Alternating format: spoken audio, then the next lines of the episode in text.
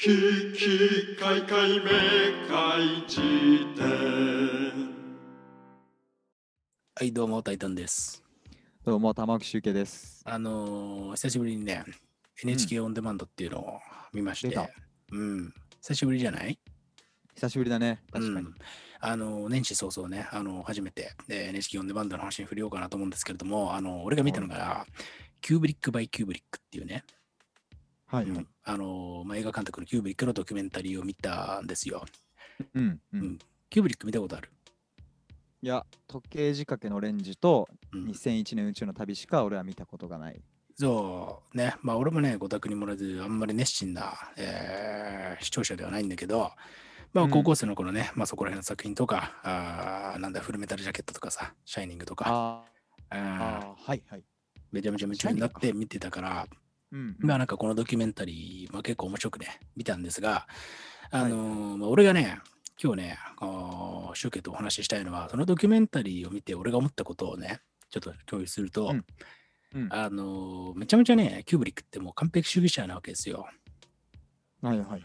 う映像一つ撮ってもなんか36テイクくらい撮って、もう演者からもうこれ以上無理だって言われるくらい、もうめちゃめちゃ、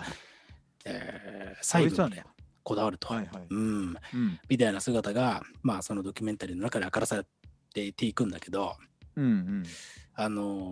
いうなんていうかな、作家主義の強い人って今後、特に映像業界において生まれてくんのかなみたいなことを、まあ俺は思ったわけですよ。ね。というのは、まあ、これよくね社会学者とかが今よく言ってる話で、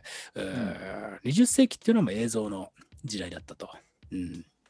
そう、他者の物語を享受するみたいな時代だった中、かたや21世紀っていうのは、まあ、もう完全に自分の時代になっていくと、自分の物語を、他人に共有していくみたいな時代になっていく。例えば YouTube でもさ、もう完全に主観で自分の、どうもみたいなことを言うと、あるいはインスタとかでもインカメラでどうもどうもみたいな、何してるみたいなさ、ことを共有していくみたいな、時代になってからはもう、他者の物語をね、黙って受け取るみたいなことはなんかこう難しくなってくるんじゃないかみたいなことはよく言われているのね。って中で確かに最初の俺のさ、問いに戻るんだけど、作家主義とかなんかこうすごいこだわりの強いクラフトマンみたいな人がね、こう今後どうなっていくんだろうなみたいなことをね、ちょっと思ったという次第なんですよね。なるほど。いや、そうよね。まあ映像を仕事として生きてないから、なんとも当事者意識みたいなものは語れないけれど、でも肌感としてもその人たちの言う通りというか、社会学者の人たちよね。だってもう SNS がもう当たり前の時点で、もう知るより先に発信があってもおかしくない時代だもんね。そうなんだよ。だからね、俺らの世代っていうのは、まあ俺らくらいの93年生まれでなんだくらいの世代はよくデジタルネイティブとかっていうことを言われたと思うんだけど、俺らよりも下の世代、まあジェネレーション G、Z 世代みたいな人たちってもう発信ネイティブなんだよね。要は自分のなんか思ったこととか、まあ自分の面だよね。を発信するっていうことにあまりにも長けているっていうか、それが自然な感覚としてある、人にとってはやっぱね、映像とかを黙って見るっていうのが無理。もし仮に映像とか映画とかを享受するにしても、自分が何かしらの形で参加してないと、なんかこう乗れないっていうか、みたいな感覚は絶対にあるなっていうふうに思ってて。なるほどね。そうなんか、それすごいことだよね。まあでも確かにね、お母さんとかが今赤ちゃんの画像とかをね、もうインスタにへその緒からもう上げてる時代だしね。なんか、そう考えるとへその緒からの自分をもう 3,4 歳ぐらいにはもうね、自意識芽生える頃には目の当たりにして、自分っていうものをもうめちゃくちゃ意識した状態で幼少期を過ごす子供が増える可能性は確かに高いのかなとか思うと、そうなるのは必然とも思うけど、でもなんかやっぱ漏れ出る人いるんじゃないかっていうのもちょっとなんか思うけどね。まあね、それは絶対あるよね。でもそれというよりは本論としてはあれでしょ、そのマジョリティがどう移り変わっていくかって話をいうことか。まあみたいな話とかも含めて、あとまあ俺らの表現領域のさ、まあ音楽っていうところもまあ、そこまで対岸の火事ではないと思うわけよ。うん。はいはい。そのコンテンツなのか、ね、コミュニケーションなのかみたいな話になっていくっていうか、はいはい、っていう中で、まあ、もうちょっとこう話題を上のレイヤーっていうか、もう少し大きな話として、展開させるとしたら、なんかこう一瞬のバズみたいなものとを志すのか、それでも100年残るような耐久性の長い、まあ、文化資産みたいなものを残していくのかみたいなさ、はいはいはい、なんかそこのなんていうのかな、フィロソフィーっていうか、うん、自分のスタンスの違いとかっていうのが結構さ求められてくる時代なのかなとかっていうのね、うん、いやそうだよな思ったりしたね、うん、でもまあそうか、自己発信っていうのとバズっていうのはつながるものなのか、まあなんか完全にイコールで結ばれることはないけど親和性は高いとは思うよね、うん、まあそうだよな、うん、確かにね、うん、でもそう耐久性の長いっていうのがこれすごい難しいけどさ、うん、なんか、まあ、要は普遍的とかいう言葉で言われるようなことだよねきっと。そうね、なんか、うん、そういう作品がもしかしたらさ、うん、俺たちにとっての普遍性のある作品みたいなのがもう今後はそのコミュニケーション前提のものが普遍性があるものっていう風に変わっていくのかなと思うと、うん、ねえなんか自分らの持ってるその作家性のある作品は普遍性もあってこうそれぞれ好きに放題やってる世界にこう一個でかい真理みたいなのを届けるそういう熱量のある作品なんだみたいな感覚自体がもしかしたら消え去っていく可能性もあるのかなっていうのが、うん、で感想になっちゃうけども怖いよね。いやー、まあ、めっちゃ時代が変わるから分かるわ。いや本当に本当にてかね、まあおそらくそうなっていくんだろうけど、うん、こっから先のコンテンツの真ん中に来るのはコミュニケーションを内包してるような、要はことの羽に乗りやすいとか、あるいはこう、リスナーなり視聴者がの参加汁がちゃんとある、余白があるみたいなさ、ツッコミどころがちゃんとあるみたいな、ものが結構メインには絶対なってくると思うんだけど、その時にこう、まあ俺とかさ特にさこうやっぱ考え方とかやっぱ古いなって本当に毎日思うし、なんかこういうねクラシックな価値観に染まっちゃってる人間とかがどうメタモルフォーゼしていくんだろうかとかね、うん、ことはよく思いますね。なるほどな、うん、だその点で言うと俺はもうなんか消えていこうとしているというか、うん、なるほどね、なんなら ね、うんうん、もうそれが先に、生きた、別に俺あんまり年齢の長さどうこうの話は好きじゃないけど、うん、あえて言うならっていうことだけど、うん、先に生きたものとして、うん、だってもう感覚としてさ持ってないわけだから、うん、その自己発信が当たり前で、うん、例えばじゃあ混ぜていくとそういうバズりたいとか、うん、あと、うん、なんだコミュニケーション前提で、うん、お客さんとこう何か作り上げていく喜びみたいのに目覚めて作品作りを始めたわけじゃないからなるとね、それをやるとしたらもう一個それこそ自分の作家性はこうだみたいのを自覚するレベルのなんか飽きみたいのが来ない限り、うん、手を出さないだろうなっていうような予感はあるよね。なるほどね。どう？まあまあまあね。いやー、うん、全然その意見もわかる。てかさ、今までのさ27年とか8年のさ人生を振り返ってさ、うん、決定的に価値観が変わったりさ生活習慣がさ、うん、変わった瞬間ってある？いやないよね。自覚的に変わったなって瞬間はないな。まあ徐々にさ、まあ、変化は知ってるんだろうけど、うん、そうだね。なんかそうよな。いやなんかねそれ結構大事な話だなと思ってて、うん、俺本当にね12歳くらいの頃からずっとこのなんかこの配信で話してるような、うん、なんか傷つけない笑いなんてないよとかさ、もう、はいはい、悪意こそが一番面白いとかみたいなことをずっと言ってたのよ。あ、そうなんだ。まあ、ロアク的なものが大好きとかさ、こうなんかこう不気味とか不吉なものが大好きみたいな価値観が全然やっぱ変わんなくて、うん、はいはいはいはいってなった時になんか今後俺は変わるんだろうかみたいな、まあちょっとずつその、うん、細かいところを話していけば全然どんどん変わってってるし、うん、それをまあなんかちょっと悲しいなと思う部分も部分ではあるんだけど、うん、なんか根っこ、うん、幹もうね、全然変わんないんだよね。うん、いやー、そうだよね。だって感覚の部分でしょ、認識とかじゃなくて、うん、変えようがないというかさ、うん、好き嫌いとか、うん、で特にやっぱこういうの幼少期の影響大きいじゃない、うん、幼少期というか自分が小さい頃受け取ってそれを通して世界を知っていったっていうもののことって忘れされるものではないから、うん、俺もめっちゃわかるんだよな。なんかさ、俺ちっちゃい頃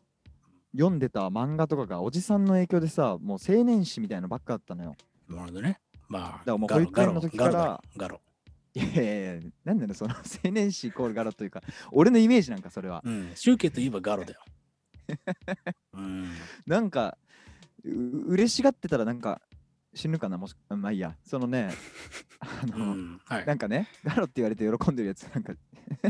呪われそうじゃない？確かにね、うん、そういうのあるんだけど、でも、うん、だからデビルマンとかさ、そういうの読んでたから、うん、ちっちゃい頃、うんうん、だから、ね、ジャンプとかに例えば共感できないみたいなのは、ね、いやめっちゃわかるわ、クソわかるんですけど、だからさ、俺と宗教のさ、うん、実は一番なんかこう水面下で握手してる部分って、うん、ジャンプってなんすかっていう部分だったりするんだよね。それは単純なさ、なんかこう、うんうん、なんていうのかな、マイノリティ文化萌えとか、なんかサブカル趣味を過剰に発達させてきたみたいな。そういう話じゃ全くなくて、うんうん、本当にジャンプみたいな漫画、ジャンプに掲載されてきたような漫画にあんまり興奮できないっていう、うん、そうめっちゃあるよね。そうなんだよ、めっちゃ分かるんだけど、いやマジである、うん、まずプーってなんだよっていう、うん、もうだって他さマガジンとかモーニングとかサンデーとかもう濁点ばっかに、うん、もうプー入ってるのジャンプだけでしょね。ハンダコンなんつうのああいうのってハンダコンだね、うん、もうねそこからもうダメだったね。いや無理だよね。いやてかさ、うん、ハンダコン使ってるようなさ媒体を信用できるかって話なわけね。そうだよ。ああ。だからプルータスだったら絶対読んでないしね。いや本当にプルータスだったら読んでないし、うん、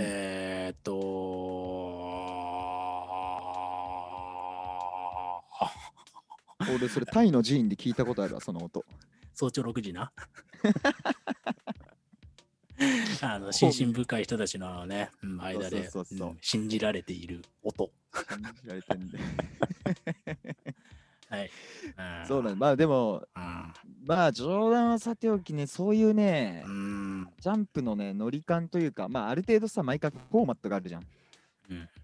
ん。うん、それぞれの、うん、それは別にジャンプに限らずね、うん、各雑誌のまあ特色っていうか、うん、青年少年誌とか、あと少女漫画とかの中で一番フィットしなかったのはやっぱジャンプの乗り感だったんだよな。だから、うん、なんだっけ、友情、努力、勝利か、確かに。まあね、まあそういった部分がまあ、うん、前景化してはいるよね。なんか、まあ俺、ジャンプ、まあ、なんつうのかな、買ったことないし、ぶっちゃけ立ち読みもしたことないし、うん、友達の家でたまになんかペラッと読んでたぐらいのノリなんだが、うん、まあやっぱね、なんか何が面白いんだろうなっていう、うん、ことは正直思ってたね。そうだね。これは俺さ、てかさ、うん、俺ね、これね、深刻な相談つうか、悩み、もしこれを、同じ悩みを現状なうで抱えてる人がいたら、大丈夫だよって言ってあげたいんだけど、うん、あのさ、ジャンプとか、何が面白いのってさ、本当に素直な感情でさ、思って、それを友達にさ、言ったとするじゃん。うん、ね。言った時の、なんかこう、反応として俺多かったのが、うわ、出た車に構えてみたいなことを、うん、すっごいよく言われたのね。わかるわ。で、俺、本当になんかもう屈辱だったわけで、そこでなんか反論も、なんか別にしようと思わないんだけど、うん、なんかこう、あまりにも世界からパーリされていく感覚がなんか嫌で、うん、そうよな、ね、もうだって、まあ、もう本当マジョリティ代表だもんなジャンプはな。そうで、俺は別にジャンプを目の敵にしようなんて1ミリも思ってないんだけど、そうだな、うん、単純になんか乗り合わないんだけどって表明することすらなんかね、人格破綻者だみたいなことを思われるわけですよ。ね。いやそうだよ、うん、だって例えばだけど俺で言ったら、うん、俺は別にもちろん中学生ならではの車に構える空気感をまとっていた時期ももちろんあったけど、多分タイタンもそうだと思うけど、そうだね、うん、自然体ばかりじゃないじゃん、もちろんその時期って、うん、だけどジャンプに関してはその社に構えてるからダメなんだったんじゃなくて、うん、俺の場合は明確な多分理由を自分で自覚していて、それはやっぱ小さい頃にそのデビルマンとか読んで育ってきて、小学校もずっとそういうのを読み続けてたから、うん、今更周りでジャンプみたいなのが流行った時になんかこう はまれないっていう状態に陥ってね。でその理由をなんか今考えると、おそらくその幼少期読んでた漫画の影響なんじゃないかというふうに思うわけよ。ね。なんかいやわかるわ。なんか漫画のみじゃないかもしれないけれど、うん、なんかそういうちっちゃい頃の経験によって確定的じゃなくともなんか価値観みたいなところがちょっと変わって、要は具体的に言うと俺はもうだから情熱的なものがダメだったわけよ。ああわかるよ。もう花からさ、うん、大事なのは分かるけど情熱みたいなのがね、時にものすごいパワーを発揮することは理解できるけど、うん、それをテーマにした作品を読んだところで心は動かないとか、例えばね、うん今何でもかんでも当てはまるわけじゃないんだけど、そうジャンプに関してはね、うん、そういう、まあ、イメージもあってね、ちょっと読めないところあったよね、うん、いやわかるよ。もうねジャンプの個別の作品に対しての好き嫌いっていう話をしてるんじゃないっていうのはもう最初にねうんうん、言っておきたいんだけど、めっちゃわかるね。うん、な確かにな。逆に、うん、その頃何読んでたの？漫画。俺漫画読んでないんだよ。本当に。あ、そういうことか。全く俺グラップラーバキとあと、うん、うん、クロマティ高校。これはねジャンプだけど、めちゃくちゃ笑った。クロマティ高校。なるほど。でもね俺はね基本ねバキだよ。もう基本はもう俺の人格のほとんどはバキでなされてるね。そうだよね、そんな気がしていた、うん、もうなんかさ過去放送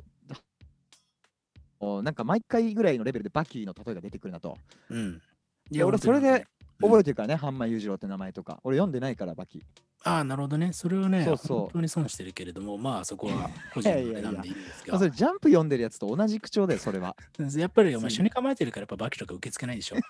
お前ざけんなよ。いやいるいる、そういうやついるいるいる。なんだよ昨日の味方は今日の敵みたいなことをしやがってねこうやってね世界は分断されていくんですよ。そうなんだよ社に構えてるみたいな、そういえばさ言わないわけね。あれってなんかほんともったいないよね。社に構えてたからといってなんだっていう話。てかさあれさなんかマジね便利すぎてね、本当にあれいう言葉使ってるやつってね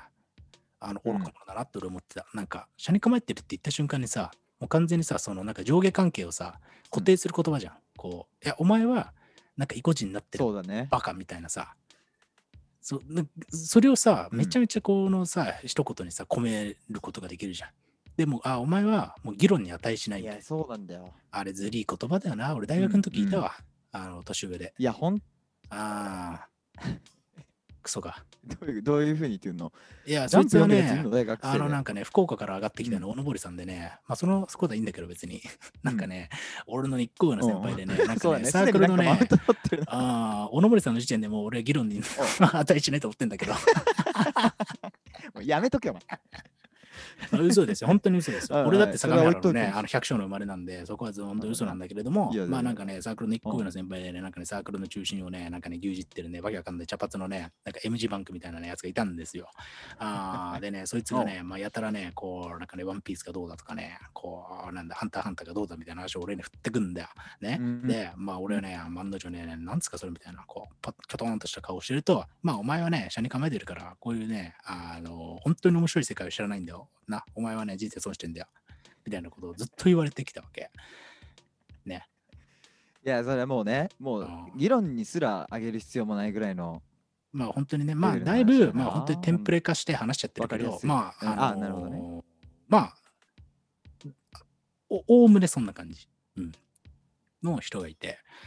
非常にね、うん屈辱でしたね、ほんと。いやもうわかる。だからさ、うん、その社に構えてるなとか、あと前フワちゃんに坂上忍が言ったなんか本当は真面目なんだよねみたいなのとか、ね、そういうのあるじゃん、ね、本当はお前ってみたいな論理、あれマジ無駄だなって思うよね。ね、ほんってかさ、いやなんかこの番組の原点に立ち返りたいね。憤語とかは本当はねそういうことなんだよね。いや確かにこのなんかね俺やっぱ一番嫌いな日常生活のシーンのね会話ってこうなんかバケツリレーみたいな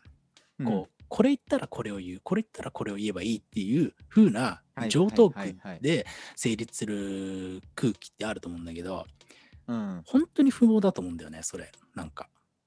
いやそうだね、で面白くないいじりとかもそうだしね、なんかこう、そう予定調和ってもう1手目で分かるような振りというか、ね、あそう本当に何考えてるかとかマジどうでもいいしね。そうなんか会話が成立するっていうことが第一義になってて、会話のその中身の深度とかでこう新しい発見が生まれるみたいなことに対してあまりにも放棄してるさ会話ってあるじゃん。そうね、本当だりよなあれな。いやそうなんだよ、だから、うん、本当は別に俺がワンピースにハマる可能性はあるし、うん、その茶髪のねおのぼりさんが、うんまあ、ガロダとかデビルマンとかを余裕で好きになる可能性だってあるのに、うん、ねわかるわ、そこに上下なんてないじゃん、うん、シンプルに俺たちはハマれなかったジャンプにっていう、うんだけのことで、うん、何が面白いのって例えばガロに掲載されてた漫画に対して言う人ももちろんいるっていう、うん、人それぞれ論みたいな当たり前の話の上で、うん、その上でね、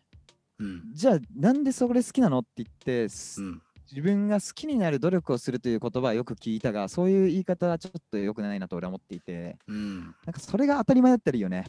なんでそれ好きなんっていうのが、うんうん、いやマジでそうね。いやーこれが本当に当たり前になってほしいけどね。そう、うん、それで言うとさ、だからまあ変な戻り方かもだけど、うん、思ったのはやっぱバズるものの作品性とかって共感が第一じゃん、うんうん、なんかわかんない、トライブ化してさそれぞれのトライブでバズるみたいなのが連立していくような世界なんだったらわかるけど、うん、なんかこう分かりやすい予定調和の共感みたいなもの、ちょっと抽象的だけど、うん、そういうものによるバズのみの一強の世界になっちゃったら、うん、それはさっきと重なるけれどもなんか怖いなっていう、うん、そういう世界になったら、うん、本当に小さい頃に例えばそういうデビルマンを読んで育ったやつ、この時代にね、うん、例えばそういうやついたとして、うん、なんかどんな思いをするんだろうと、うん、まあ勝手に締めると、そういう人こそがじゃあ作家性あるものを作ってもらえばいいなとは思うけど、うん、なんかいやー、いやそうね、うんうん、なんか俺好きな言葉で歌人の穂村弘っていう人が言ってんのがうん、シンパシーとワンダーの世界があるっていうこと言ってんですよ。ほうほうほう。で、まあ、シンパシーっていうのは共感で、うんワンダーっていうのは脅威、だから驚くことなるの脅威ねみたいなものがあって、はい、まあ脅威の世界をなんか見たいみたいなことをなんかどっかのインタビューで言ってて、うんうん、なんかね俺はねやっぱりね、脅威の方になんか面白さを求めたいなっていう気持ちはやっぱあるね、それで言うと。なるほどね、うん、いやわかる、うん、でそのねだからさっき言った、うん、そのバズるものイコール予定調和だっていうの仮説がまず間違ってる可能性あるけどさ、脅威を求めてる人たちの中でバズるみたいなものはあるかもしれないけど、あ全然あると思うよ、ね、だってツイッターとかでよく流れてくるスゴーザーとかはあれ脅威なわけで、なんかこうギネス記録的なやつ、うん、ああいうのも全然バズってるわけで、それは完全に脅威型の ね、うん、バズだから全然一概には言えないけど、まあなんかこう、うん、いわゆるジャンプの例に引くならわめっちゃ熱くなるわみたいなところで、うん、なぜかこう、うん、感動というか共感のシナプスがどんどんつながっていくみたいなことは、まあ別にそれはそれでいいんだけど、まあ俺はどっちかって言ったらそっちじゃない、二分するとしたら脅威側、はいはいはい、のなんかものを見たいし、うん、自分もそっちに積極的に従事したいなっていう気持ちあるよね。いやそうだね、うん、でもそっち側だな、だから、うん、なかなか肩身が狭くなっていくのかっていうところでね、その作家性で言ったらどうなんだろう。だってワンピースみたいなものは、ワンピースはもちろん作家性あるけどさ、ちょっと作家性って言葉使うと難しくなるね、うん、難しいけどね、うん、うん、なかなか難しいけど、ワンピースは多分素晴らしい作品なんだけど、なんかこうね、うん、どうなんだろうな、売れてるってどういうことなんだろうね、作品性のみならない感じするよね。どう思う？いや違う、これは俺はもう読んでないから基本的にはなんか口に出す権利がないって思っている前提で、うん、確かに、なんだろうね、まあでもまあ作品としてのなんか強度もめちゃくちゃ強いんじゃない？でもそれやっぱり、物語とかも、でその上ですごいこう人がなんか言いたくなる、あの展開やばくないみたいなことを結構普遍的に言いたくなる要素がめちゃめちゃ強いで、それがかつグローバルにも通用するレベルで、それが なぜか成立しているとかっていうことなんじゃないかなって俺は読んでないながら、うんうんうんうん、推測というか思っていたりする、勝手にね、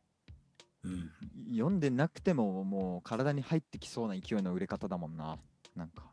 うんね、とかもそうだけど、うんうん、いや面白いよね。まあまあまあ、うん、まあね、そんなもんでございますけれどもね。うん、てか共感っていうのは何なんだろうね。共感したことある？共感した作品とかある最近？共感って何？共感ってね、ほんとむずいよな。だからそのシンパシーっていうか、うん、例えば自分と同じような境遇とかさ、うん、だからそれこそワンピースに出てくるゾロ、チョッパーなんとかっていう、そのたくさんのキャラクターの中に自分が重なる境遇とか思考回路の人がいるっていうタイプの共感とさ、うん、全然知らん世界なのに、うん、なんか分かっちゃうみたいな、なんかよく言うシンパシーとエンパシーみたいなさ、うん、シンパシーは本当に心から分かるというか、境遇的にも重なるっていう意味の共感と、うん、エンパシーは全く違う境遇なんだけど、まあ、要はだから黒人差別されている人になんか共感できるとか、なんかそういうようなさ、うん、使い方されてるけどさ、うん、そういう意味では俺どっちかっていうとそのエンパシー寄りの方が多くて、なるほどね、うん、なんか同じ境遇だからなんか分かるわみたいな感動のものはなんか自然となぜかね選ばなくなってる感じがするんだよな。うん、だからもう一段階フィクションレイヤーが上のものになんかこうグッとくるみたいなことは、まあ、ね、あったりするかもしれない。いやでもね、それはねあると思う。俺なんか一時期ね実写の映画とか全く見れなくなっちゃった時期があって、はいはい、でその時になんか結構俺心枯れたのかなみたいな思ってたんだけど。そんな時期にミスチルのヒーローっていう、PV があって、うん、それはまあ人形劇で、まあ、家族のさ吸ったもんだと、まあ、なんかあと愛犬が死んじゃうみたいなストーリーの PV なんだけど、はいはい、俺それを見た時にもうさめざめとなんかこう泣いちゃった時があって、お久しぶりになんか心が揺れ動かされるみたいな、はいはい、でその時に思ったのはあ、そうかと、うん、実写のレベルだとなんかこうどうでもいいやって思っちゃうものでも、なんかこうフィクションレイヤーが1個上、要は人形劇みたいな全く違うものとして表現されると、はいはい、なんかそっちの方がダイレクトになんか届いちゃう瞬間っていうのがあって、なんか多分集計が言ってるのっていうのはなんかそういう話なのかなっていうふうに、いや、うん、なんかそんな気がする俺も、うん、最近作品で言ったらそれこそ梅沢俊かな、淳さんっていう人の、あ、俺もそれね買ったよ。あ、本当？うん。で、結構前に買って、なんなら子供のソナリティで紹介しようかなと思ってだけど、ちょっとまだ途中までしか読んでなくて。うん。あ、今度それやろうぜ。うん、いいと思うよ。あ、確かに。そうだね。うん、じゃあ深掘りするのやめとくとけど、あれとかは、うん、なんか別に俺同じ境遇じゃないんだけど、うん、出てくる人たちとね。うん、なんかね、まあ、要は胸を打たれたね。いやそれって共感ってことなんじゃないかなと思って。うん。哀れみとかの涙じゃなくて、なんかこう。うん、いやほんとさめざめっていい言葉だね。なんかもうすごく肉薄した話だったなというような感じして、いやーなんかね、うん、いや本当になんかさ感動の涙とかっていう時ってさ、なんかこう涙がポロポロ流れてくるみたいなさ、うん、ことを思いがちなんだけど、描写としてもそういう風に描かれがちなんだけど、うん、なんかさたまにさ俺のねなんかねさめざめとかっていう表現使う時のなんかね、うん、俺のなんとなくのイメージって、うん、なんかさ冬の朝とかってさ窓にさこういきなりなんか水滴がニュッと出てきたりする瞬間ってあるじゃん。そうは要は外とうちの寒暖差がある一定の温度を超えた瞬間に、なんか水蒸気が水に変わる、まあそれ暖房つけたりする瞬間とかでそうなると思うんだけど、うんうん、なんかその突然変化する感じっていうか、突然なんかこう空間にさニュッと染み出してくるみたいな、うんうんなんかああいうイメージなんだよね。なんか俺の中のサメサメってなんかこう、うん、突然本当に何のきっかけもなく気づいたら泣いてしまうっていうかさ、いやわかる、うん、だからそうな、もうこれ以上ジャンプ引き合いに出すのもなんか違う気がしてるんだけど、やっぱどうしてもよぎるのはわかるよ、わかるよ。なんかさ、うん、ほんととんでも娯楽映画みたいのってギャグもちょいちょい入れつつ、最終的にあ今大きな泣きの渦へと突入しようとしているなみたいなのがさ、肌感でわかるわけじゃん。わかるよ。なんかさ、胸につかまれてさ、泣けよらってなんか恫喝されてるような気持ちなんだよね。なんか。そうね、泣きの押し売りだ。恫喝だね、でも確かに。恫喝だよ、あれ。そうなんだよ。カツアゲだろ、涙の。うん、感動にね、胸ぐらをつかまれているみたいな。そう。だから感動は確かにするし、例えばだってそれが実話のことだって往々にしてあるわけで、うん、例えば俺もうさ、犬が出る映画絶対見ないんだけど、あ、なるほどね、うん、もう 100% 犬死ぬから、うんうん、もうそれってもう泣きに行ってることになるじゃん、うん、もうやっぱ違うんだよね、それだと。いやー、わかるよ。そう、別にそれ行くのはいいんだけど、うん、犬好きな人とか泣きたい時があるみたいな人もいるかもだけど、うん、俺やっぱ泣きたい時があっても思いもよらぬようなその手でかみたいな泣き方をしたいってやっぱ思っちゃうんだよね、うん、だからそういう意味でタイタンの話はよくわかるというか、うん、もうほんとね、まあね、たまにそういう予感がする漫画みたいなものを買って読んじゃうこともあるけど、うん、ね、その突如っていう涙、それこそタイタンに言ったその夜露みたいな発言の仕方の涙を流したときは、なんかなんて言ったらいいんだろうね。ね、まあ、わかるよ。言い換えようがない気持ちになるよ。うん。ね。いや、貴重な時間だなと思う、そういう時。ね。本当にね、うん、こう全く意思とは関係ない別の力学で涙が出てしまうっていうのは。ね、なんかこう何なんだろうね、本当に無声に近いっていうかさ、宗教よく分かると思うんだけど、はい、無声もだからお前年中無声やろ何なのそのおめえの振りに対して俺が自分にあだ名つけるの何なの、ね、自分から今なんか渦中の栗を拾いに行ったよね、なんで無声魔ってか自分で言うんだから、そうなんだろうね拾いに行っちゃうタイプなんだよね完全に。そう、まあまあ、まあ、年がら年中だからね俺は、うん、そうか、まあそういう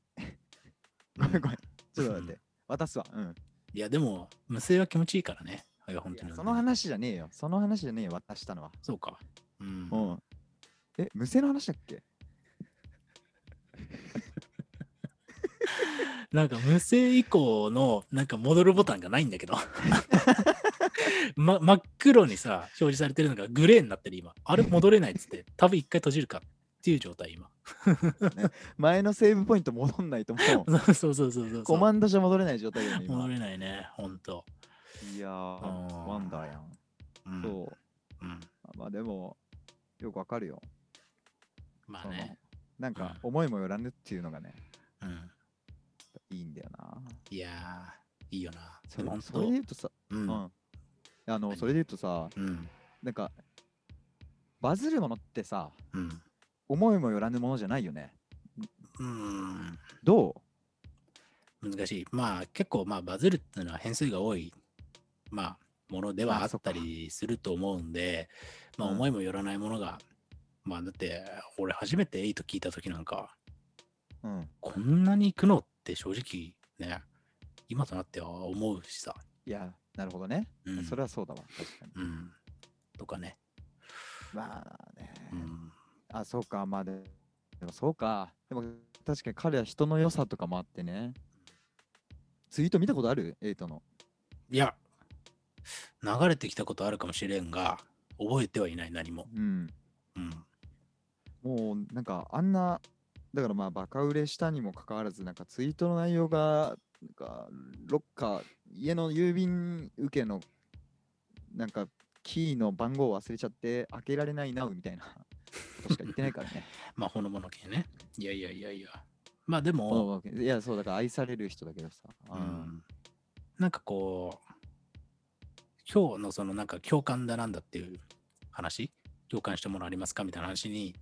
若干戻すと、うん、今日ことのソナリティで紹介しようと思ってるのは、まあ、浅井亮のスターっていう作品を紹介しようと思ってるんだけど、はいはい、とかは、なんかめっちゃ気持ちわかるわとかっていう形の共感ではないが、なんかこう俺らが今感じているような集団的無意識の中で思っているようなことが、まあ割とこう丁寧に言語化されてて、なんかそういう意味ではね、こう、まあ、俺の中では最近こう共感、大文字の共感、広い意味だね、はいはい、作品は、まあ今日紹介するスターとかだったかなとかっていうのを思うけどね。ああ、なるほどな。うん。でもそれはことのソリティで。ね、楽しみにしていただきたいなとは思うんだけども。確かに。うん、え、てかタイタンはさ、日常ではさ、うん、共感すんの？人に。共感の定義がまあ難しいところではあるけど。ほんとむずい。むずいけど。でも普通に宗教と話してて、なんかこう、うん、なんだろうね。まあ分からんけど、まあ、あるあると共感はまた別の話だったりもするのか。だから要は、宗教が例えばね、うん、まあ街にこうビニール袋がプカプカ浮いてて、うん、あれって何なんだろうねって言われた瞬間に、ああ、あるあるって、なる感覚っていうのは結構頻繁に、なんつうの、あるよ、それは。あるんだが、俺の認識的には共感だ。うん、あ、それ共感？なんかあるあるの共感とその気持ちすごいわかるわ、うん、共感ってなんか俺ね微妙にポケット違って、あ、はいはいはい、なんだろうな、なんか気持ちの解像度が同じですっごいよくわかるその感情みたいなのは、うん、まあ本当に信頼してる人とかの間でしか発生しないかもしれない。なるほどね。うん、そうか、まああるあるっていうのはまあちょっと記憶の片隅にあったものをつつかれたぐらいの作用だが、まあだからミルクボーイ的なさものだよね。なるほど。確かにコーンフレークってあれ何なんってみんな思ってるけど、言い当てられて初めて気持ちいいとかっていうのは、まあなんか大なり小なりいろんなね日常のシーンであるんだけど、うん、なんか気持ちの内訳みたいなところを共有できるっていう意味でのなんか共感みたいなのは、うん、うんそうね、いや本当に片手で数えられるくらい人の間でしか起きないね。うん。共感って確かにむずいな。うん。なんか作家性みたいなさ、その例えばキューブリック的なねような映画を撮るっていうのさ、うん、話していくと、やっぱ作る人ってそういうお話の中で共感みたいなのができないとか、うん、タイタンの言ったような意味での。うんうん、共感ができない人がやるのかなっていうのをさ、ちょっと、うんまあ、キューブリックの話出た時から思っててさ、うんうんうん、なんかあでもねそれね、うん、キューブリックバイキューブリックの中でも言及されてて、まあキューブリックはまあインタビューとかってほとんど生前答えてこなかったんだけど、まあある一人の記者にだけは答えたと、うん、でまあそれを映像化したのがそのドキュメンタリーなんだけど、その中で言ってんのが、まあ俺は作品についても言葉にしたくないんだと。うん、言ってて、なるほど。でこう作品について言葉にするっていうことが何かしらの説明になるとも思わないし、うんうん、なんかそれが何かしらの有効な、視聴者のなんか補助線になるとも思わないみたいな。なるほどね。本質的には俺すら分かってないことだからみたいなこと言ってて、要は何をやりたいのかみたいなっていうことは、うんうん、でも確かにそれはまあなんか今の宗教の話とかにも近いなんかこう心象風景なのかなとかっていうのもね。うん。ああそうね、確かにな。そう。まあそうね、作家がね書かないとは限らないけど、うん、例えばそれこそ年末俺読んでた押井守の本とかも、うん、結局あの人映画監督で本当は作品で語りたいけど、うん、というね、うん、当たり前の前提があって、その上で、うん、でも昨今の日本の若者の状況を見てるとちょっと作品だけで伝わるかも無理かもなって思ったっていうようなことがさ、うん、前書きで書いてあったから、うん、で同じ作品と同じことを書こうとは思ってなくて、うん、その文章で伝えられることと作品で伝えられることが違うのかもしれないっていうようなところから出発してたから、そういうやり方もあるんだろうけど、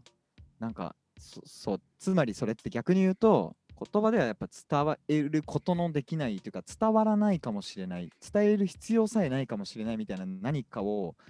形にするっていうことが、うん、その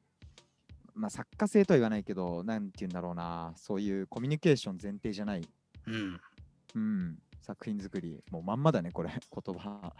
いや、でも、俺に言わせりゃね、うん、そういったモヤモヤ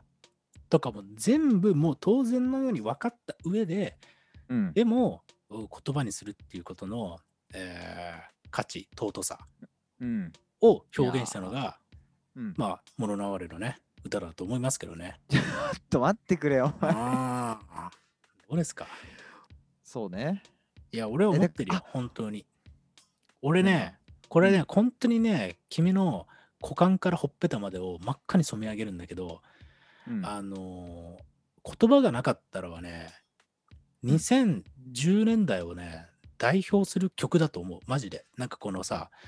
これ本当の本心でも言ってんだけど、なんていうの、もうなんか SNS とか以降さ、言葉の価値が明らかに下がったと思うわけよ。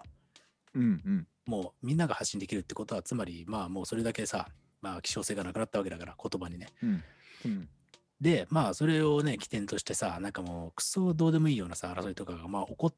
るわけよ、テキスト同士のやり取りっていうのは。うんうんね、でまあ言葉に厳密するとかってたくさんの人が言うんだけど、でもそれでも言葉が持っているなんかこう自分の感情をちゃんと手渡すみたいなさことのさ、うん、なんかこうでそれがちゃんと伝わった時のさ、うん、ああ俺は本当に今まで生きてきた人生無駄じゃなかったなって思える感覚とかっていうのは確かに存在して、うんうん、っていうのをなんかねすごくねこうストレートに表現したラブレターのような曲だなって俺はねマジ思ったわけよ。あ今どこまで赤くなった？喉仏まで行った？今ね乳首の下まで、うん、ああでもそこはなんかもともと赤いじゃん、なんか乳首いやいやもうなんか豚みたいなみんなないや紅色の豚みたいな、嬉しいね、普段赤から赤いからまあいいや紅色の豚って何？紅の豚を紅色の豚って言っちゃった俺今おい食品化すんなマジであいつをねえ本当にめっちゃいいやつなのに紅色の豚はね宮崎駿のセンスではないねそうだね、いやそれは団中のセンスだね。そうね、うん、いやでもいやそうね、だからそれこそその曲って、うん、もうコンプレックスと表裏一体というかさ、うん、憧れている人そんなにまず俺いないけど、でもやっぱ名だたるロックミュージシャンとかってやっぱ言葉の表現が粗雑で、うん、その普段のね、うん、でも曲書くとすごかったり、うんまあ、優しかったり心をわしづかみにするようなことをまあ歌ったり音にする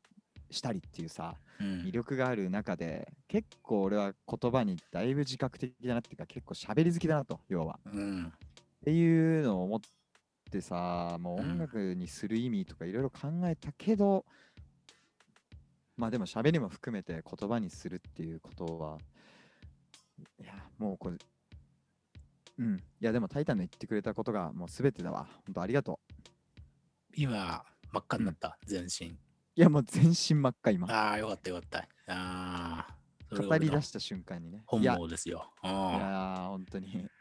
何が楽しいんだよこれのよ。いやね紅色の系ですよ、もう紅系だね今ね。かっこいいボニーピンクみたいな。てかいやいやボニーピンクどころか紅系ってアーティストいるから。紅系。えマジで？えマジ？俺らの世代だったら全員知ってるよ多分。ねそれね能年レナを知らないくらいやばい。マジかよ。能年レナってでももういないでしょいやいや当時のナレーションの能年レナだからあそっかあの人とか、うん、そうだね言う必要のないボケを、うん、あ本当だベニー系初めて知ったよそれね。そうよ今の君だよ。あ本当にありがとう。ベニー系ですよ。本当にね、いやもう本当にね、ベニー系としては、うんうん、まあ本当に嬉しいですよ。そう言ってもらえたらね。うん、いやもうダメだ。俺やっぱ言われるとね、何も返せないっていうぐらいの程度の人間なんでね。いやでも、まあ、ありがとう以上ない。基本的にはそうですよね。うん、褒められるともう、まあもうそれ以上は降参でございますっていう感じになると思うんで、まあ、そんなもんですかね、オープニングは。はいはいはい。まあというようなね、まあバズと文化みたいな話から作家主義はどうなっていくのみたいな話からね、まあいろいろ多岐にわたって話してきましたけれども、うん、まあちょっとね、頭出ししたことのソノリティ、うんうん、は、今回は浅井亮のね、うん、スターという新刊についてちょっとご紹介したいなというふうに思ってます。うん、でまあ例によって、ことのソノリティから後編に行きたいなと思ってます。はい、ということで一旦前編はこれで。